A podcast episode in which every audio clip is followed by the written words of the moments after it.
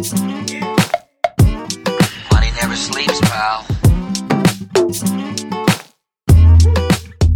there, welcome to episode 48 of Money Never Sleeps, a podcast that looks inside the head of entrepreneurs and at what makes them do what they do. I'm Pete Townsend, your co host of Money Never Sleeps, along with Owen Fitzgerald, but with our guest co host, Paul Smith, stepping in this week. This episode of Money Never Sleeps is kindly sponsored by Ireland's fintech and financial services recruitment Specialist, Top Tier Recruitment. If you or a colleague need help attracting and retaining great talent for your fintech or financial services company, we highly recommend you have a chat with the team at Top Tier Recruitment as they really know their stuff. You can find them at toptierrecruitment.com and tell them we sent you. In this episode, we talk to Paul Noonan, Managing Director of Link Asset Services here in Ireland, one of the most well respected players in the investment funds industry and I think that his entrepreneurial tendencies have something to do with his success. I've known Paul for a very long time, but we've never really talked about what makes him do what he does. So, what better way to figure it out than by featuring him on episode 48 of Money Never Sleeps?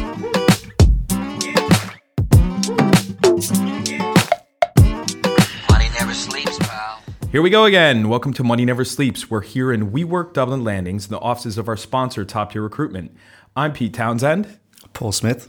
And we're here with Paul Noonan, Managing Director of Link Asset Services and a friend of the show. Welcome to the show, Paul. Thanks, Pete. Looking forward to it. Great to have you here. So here we are finally. Um, Paul, you've confessed that you've never actually listened to an episode of Money Never Sleeps, Yeah, sorry about that. Which, which is awesome. I know I know you're not a podcast guy. Um, you like your books, Yeah. right? Magazines, Books mainly. books mostly. Um, you ready to immortalize things? Uh, yep. All right, good. Um, so you and I intersected professionally 16 years ago um, in, I think we actually met in either Boston or Bermuda. It was in Boston. Boston, Boston, when we went up for that training program Yeah. together. You were late by about six hours. I was. Um, we worked together for two and a half wonderful years. Um, and then we went down parallel paths for the next 10 years and then went in completely different directions. Along the way, we talked a lot about starting businesses, about what makes businesses tick. Um, a lot of that time over sushi, some of the time over very good quality hoppy beer um, from Ireland, from the US. Uh, but anyway, for our listeners, though, tell us about your journey to this point. Yeah, well, uh, I consider myself incredibly lucky. Um, I entered the asset management industry out of college, did a postgrad, and as part of that postgrad, I did a three month work placement in Barings Asset Management here in Dublin. Um, I could have ended up in insurance, could have ended up in banking, but I ended up in asset management. Um, so that three month work placement became two and a half years. Um, and I do consider myself lucky because one, the company I worked with was one that it was a great training environment. It taught me everything, well, not everything I needed to know, but certainly put me on the right path. Um, and also, I was incredibly lucky to join an to join an industry that was growing. So I think maybe at the time there might have been a couple of thousand people in the asset management services industry in Ireland. There's now over sixteen thousand people. Um, so joining an industry that is growing and, and has grown um, has been hugely beneficial for me. And what's been your place in that over the last 15 years or so? Um, 23 years now. Um, it, it started off at sort of as you'd expect, at sort of junior levels. Um, worked my way up in Barings. I did uh, some time abroad. Um, worked there, came back in the industry, joined a relatively new startup company. Worked there for a number of years. Um, again, That of- was Hemisphere. that was Hemisphere, yeah. Yeah. yeah. which, you know, a lot of people in the industry have, you know, worked in and, and, and have done well for, you know, having spun out of Hemisphere. Um, and that was a great, another great learning environment and another great place to, to sort of understand the industry and, and, and continue my development. Yeah, we had Karen Malone on Money Never Sleeps. She, we worked with her at Hemisphere way Yeah. back in the day, and she um, obviously was one of the co-founders of Centaur. We had her on episode six way back at the beginning Wow, when we were still recording in Dogpatch Labs. Very good. Um, so she shared her story, and I think we did talk about you on that episode. Oh, dear. And about that time, we went into Karen's office uh, in George's Quay here in Dublin. Yeah. Um, when we had uh, those ledger breaks, if you remember. I do. I, Yes. try, I try to forget them, Yes. but yeah. yeah. Um, and you and I were like, listen, it's not our fault, right? It, we did nothing wrong. This, Yeah. this, these were the people that came before us. And Karen's like, sorry, guys, you know, your responsibility now, you sort this out. Yeah. You know, and she made that very clear that accountability counts, which is Centaur's logo. And I can't believe I just came up with that. Yeah, she stole it from me. She's, uh, did she?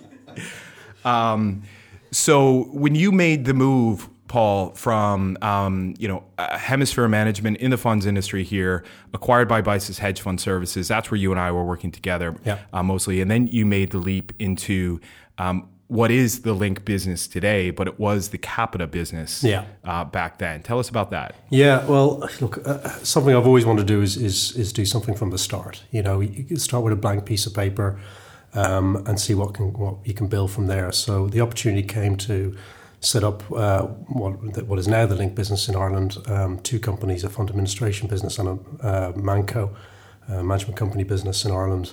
Um, and we set that up in 2006, which is what I always say is a wonderful time to set up a financial services industry. You know, it was going great for 12 months, and then financial crisis hit. So um, I suppose you, you learn a lot going through that crisis. Um, you know, num- number of funds, number of clients that we had, um, number of opportunities was minimal. Um, you, you you make yourself lean very very quickly. Yeah. Um, and once you survive that, you're, you're generally quite well set for the future, and that's that's what happened to us. So, um, but you know, the reason I, the reason I left, which was very difficult, was to was to do something from start, and it's incredibly enjoyable building something from scratch and um, seeing it grow, um, and and that's that's something I've always wanted to do. You've got a there's there's a good analogy there, Paul, with kind of your background coming out of you know um, what was a very operational and technical function that you were part of before you made the leap to start up the Capita business here with blank sheet paper, like you said, um, and moving into well, yeah, there is a strong operational technical compo- technical component of setting that business up, but you're setting up a business. Yeah. And there's a commercial element of that, which is you're the head of sales as well as the head of the business, right? So how was that transition, right? From you know having everything um, you know pretty much laid out for you when you walk in the door each day of a corporate office to Yeah. okay, I've got to get this business set up. Um, there are people that are waiting for me to do this, Yeah. um, and then I've got to actually start selling. Uh, for me, it was you know, hugely enjoyable. The hardest bit was actually sort of deciding to remove myself as much as I could from the, my, my core competency and say, right, you know, I was an operations guy. I, I'm no longer an operations guy. I need to hire somebody to do that and concentrate on the bit that I can do to grow the business. And, you know, while I was operations, I did have a lot of client focus um, in my previous roles. And, and, and selling is about clients. You know, it's getting in front of them, it's building a, rapport, building a relationship. Um, and that was that was um, that was that was you know it wasn't necessarily easy to do, but it was really enjoyable, um, and and it was just had to be done. I know um, some of the work that we do with startups, one of the hardest things that I see is for an entrepreneur to step away from a, a technical competency to move into something else to grow the business. How hard is that? Uh, it, it it's difficult because it's it's a comfort blanket, right? It's uh, you know something something difficult hits your desk, hits your email, and you go, well, hang hang on, I prefer to work on on what I know, what I what I what I'm good at. Um, it's very difficult to actually know somebody else can do this, and, and I have to focus on the difficult bit. So, yeah, it's it's it's not easy, um, but but pretty soon, and particularly if you've got an operational background, you know, you, you, the people who are who are doing the operational day to day basis becomes stronger than you and better than you. So you move away from that and you, you move on to something else. You know, and it's you know it's just natural progression. It must be a, a strong element of, of trust almost in terms of the people that you hire. Yeah, no, it is, and you know, when you uh, with any startup, I'm sure it's the same.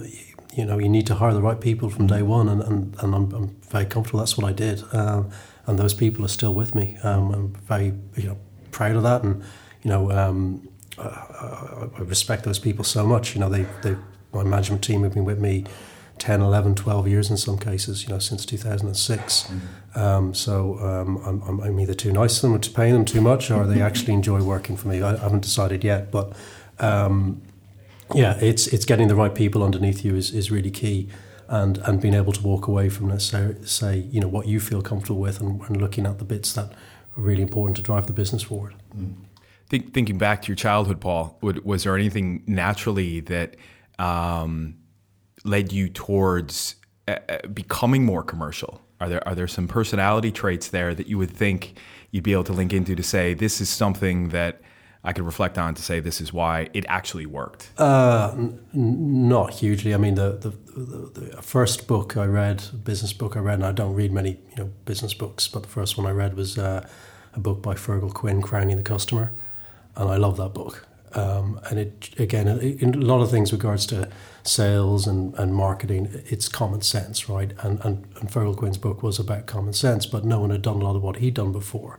Um, you know, so I think I think you know that that that was something that sort of made me look at at you know, becoming an entrepreneur or, or, setting up my business at least once, setting up something from scratch at least once, mm-hmm. um, and and you know that was that was helpful in regards to personality traits. Wow, um, I, I, suppose you know one thing I've I've I've, I've always been is you know I, I've never taken something and that's repetitive and not looked to improve it, right? So you know whether it's doing an NAV, whether it's doing monthly reporting. I look at the last monthly report I do and I say, well, how do I make it even a little bit, 5% better than it was last time?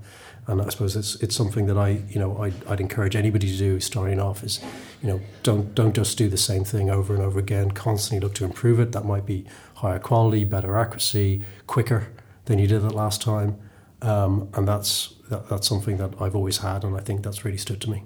So that that kind of um, incremental change, that kind of drive for incremental change and constantly looking to improve.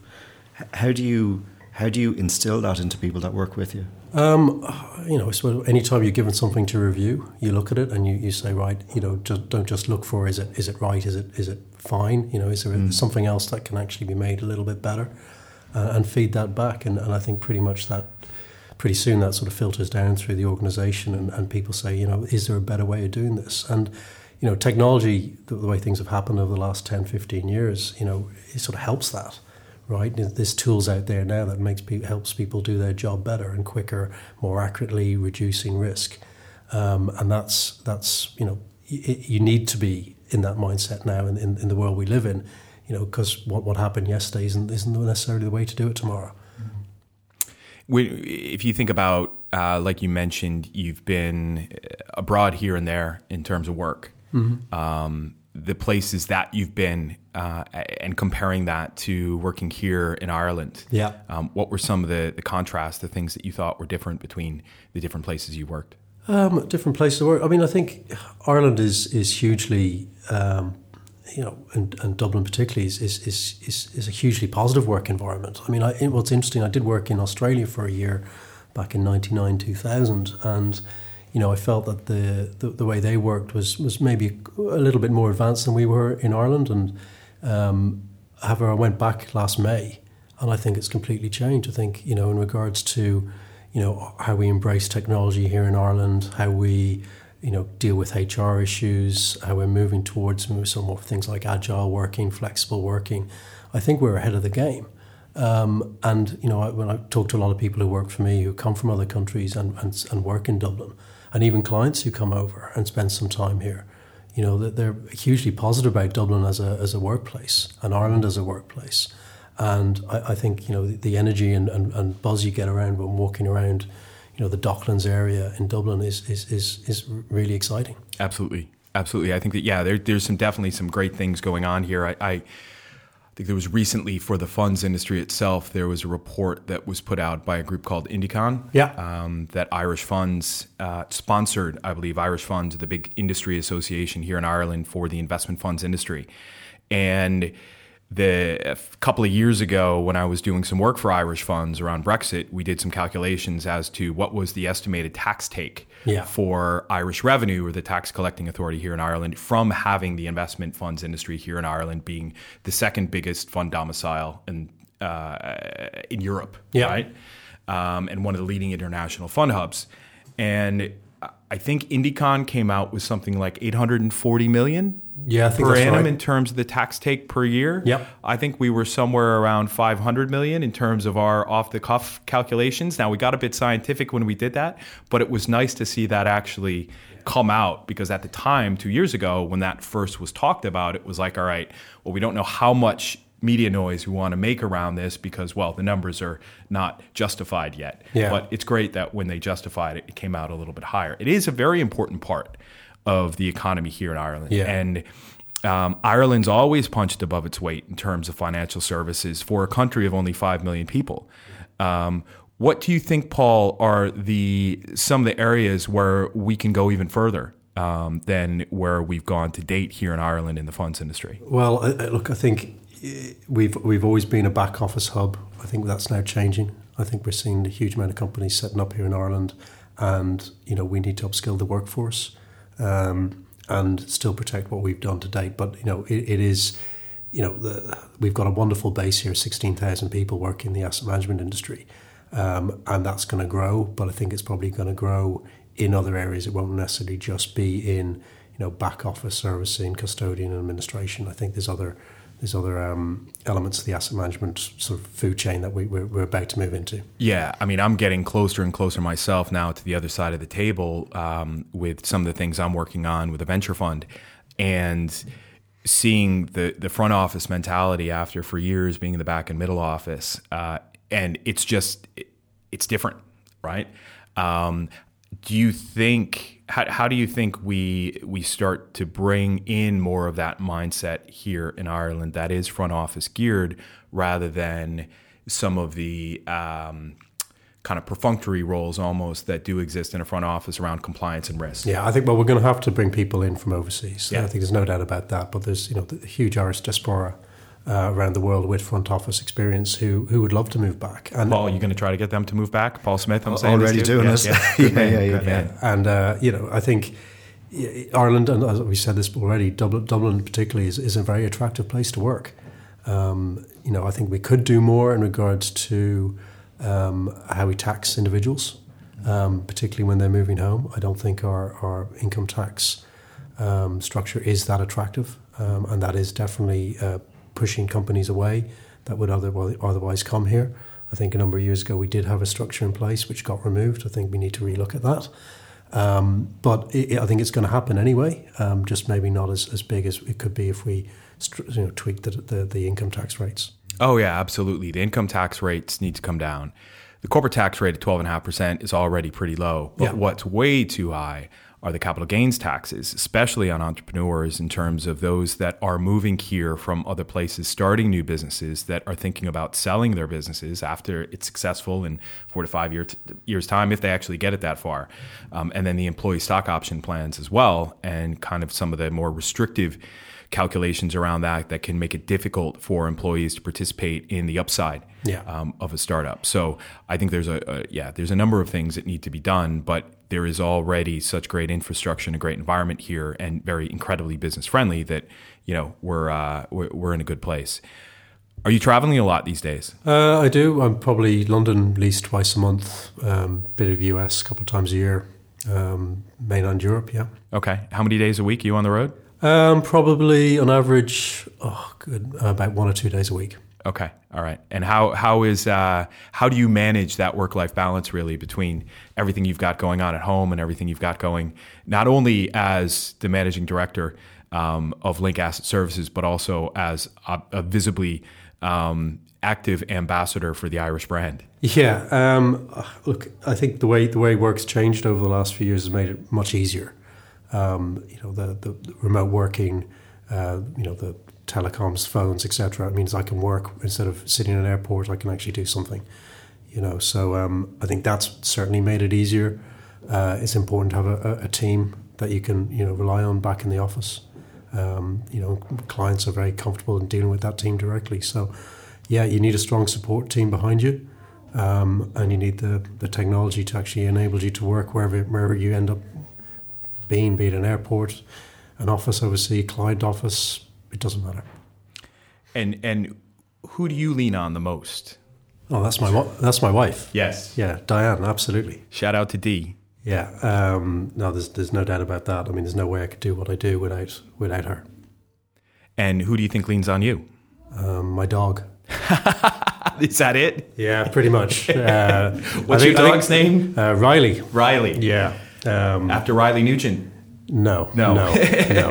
Uh, so uh, yeah, no, no, no. Uh, nobody, I don't. Nobody leans on me. So uh, apart from the dog. But you, you do have a history in rugby. Oh, in rugby, yeah. yes, uh, yeah. That was Ryle Nugent. Oh, Ryle Nugent. Sorry, yeah, yeah. that's my American coming through.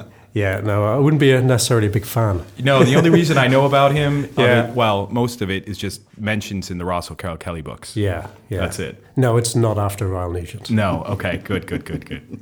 Um, where do you think uh, in in terms of if you look back over your entire career, what do you think? If you can point to one of the hardest decisions you've had to make, um, what do you think that is? Uh, look, I've, I've, I've been in three companies over 23 years. The hardest job has been leaving the previous two. Um, that's never an easy decision, and it should never be an easy decision. I mean, I, I- we, we see it every a lot. We see CVs hitting our desk where people are jumping every you know six months, nine months, twelve months. You know, and and I don't understand that. You know, when you when when you join a company, it should be you know, I think it should be the last job you ever take, you know, and that's what you want it to be, and you need to give it a go. Um, but, you know, in saying that, you know, th- there some, sometimes comes a time when it's the right time to leave. Um, uh, so, you know, leaving Hemisphere was, was probably the diff- most difficult job I, um, sorry, decision I had to make. Um, it was the right one, um, but it wasn't easy. You know, there's some really good people there, uh, people I really enjoyed working with, um, some great clients. Um, so that was probably the most difficult decision I made. You may you, you referred to it as hemisphere, but when you did leave, it was BISYS. It was BISYS, yeah. but we all know it as hemisphere. yeah, I know. Still a good crowd around Dublin of ex hemisphere. oh people. yeah, we, we meet up every now and then. yeah, yeah, yeah, So shout out to Gravesy, to Tomo, Yeah. um, Minchie. Minchie. Don't forget Minchie and Connor Meehan's with you. That's right. I've After got, all I've, got- these years, I've got a few of them with me. I've got Yeah. three, three ex Hemisphere guys um, working for me, and um, they're they're great great guys. and we, we we do our best uh, to to feature um, some of these characters that have moved on from the funds industry now um, on this show. So we had Shane Brett on um, back in I think it was around episode twenty five. Um, obviously, Paul, you and Laura being so active in the funds industry. Having you guys on uh, back, I think it was episode 16 or 15, um, and just to, you know, just to keep talking about it because it's a very relevant part of the Irish economy um, that internationally um, gets some good press. Um, locally here, though, in terms of the local startup community and the local business community, um, it's not always on the tips of people's tongues. Um, so, but I think it's important that uh, that it's out there. Yeah, I, I, look, I think you know it's it's a very Irish thing not to be you know putting yourself up on a pedestal and saying how great you are, um, and that's what we've done in the Irish funds for so many years. But I think that now needs to change, um, and I think that recent study, the Indecon study that you mentioned, I think you know that that's a that's a great start. Um, you know, we should be proud of what we built over over the last 20, 30 years here in Ireland, um, and we should make make a bigger bigger deal of it. So we're at the point of the interview um, where I know that uh, if Owen Fitzgerald were here, he got called away for all our listeners. Um, that's why our erstwhile uh, uh, substitute co-host Paul Smith has stepped in today. Thank you again, Paul. Um, Paul, w- what would be something that people wouldn't expect to know about you? I'm allergic to cats. Does that does that count? So interesting. Yeah. Uh, now, allergic to cats, colorblind. Um, I can juggle. You can juggle. Yeah, that's pretty three things that most people wouldn't know necessarily know about me. Wh- wh- which one would be your favorite? Being allergic to cats, being colorblind, or juggling? Uh, you know, juggling's actually you know it's something I, I, I do enjoy every now and then when when I'm stressed. Yeah. And just for all of our listeners, Paul um, thought that when we were going to interview him today, that we were going to get a video. So he stressed quite nicely today. Thank you, Um, if we could actually do the video, we would get him juggling, and, and we would we would push that out over social media. I, I have to ask, what do you juggle? Oh, uh, everything. Everything. Yeah, yeah. Except fire. Metaphorically and physically. I, all right, Paul. Well, thank you very much for coming on the show. It was great to have you here, um, and I know we will see you again soon. thanks, Pete.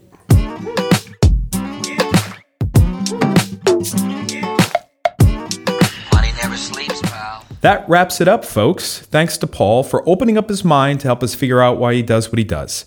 Remember, if you or a colleague need help attracting and retaining great talent for your fintech or financial services company, get in touch with the team at Top Tier Recruitment as they really know their stuff. You can find them at toptierrecruitment.com. To learn more about Paul and Link Asset Services, you can check them out on linkassetservices.com or follow Paul Noonan on LinkedIn. If you like what you heard today, please subscribe to Money Never Sleeps on iTunes and leave us a five star review. You can also subscribe via our website to channels like Spotify and Stitcher, so just go to the subscribe page on moneyneversleeps.ie and follow the links. If you're searching directly on iTunes or Spotify, Money Never Sleeps is spelled as all one word. For more info and links, check out the show notes on moneyneversleeps.ie. You could drop us a line on info at moneyneversleeps.ie or at MNS Show on Twitter. As for me, I increase the odds of startup success. DM me on Twitter at Pete Townsend NV if you want to know more.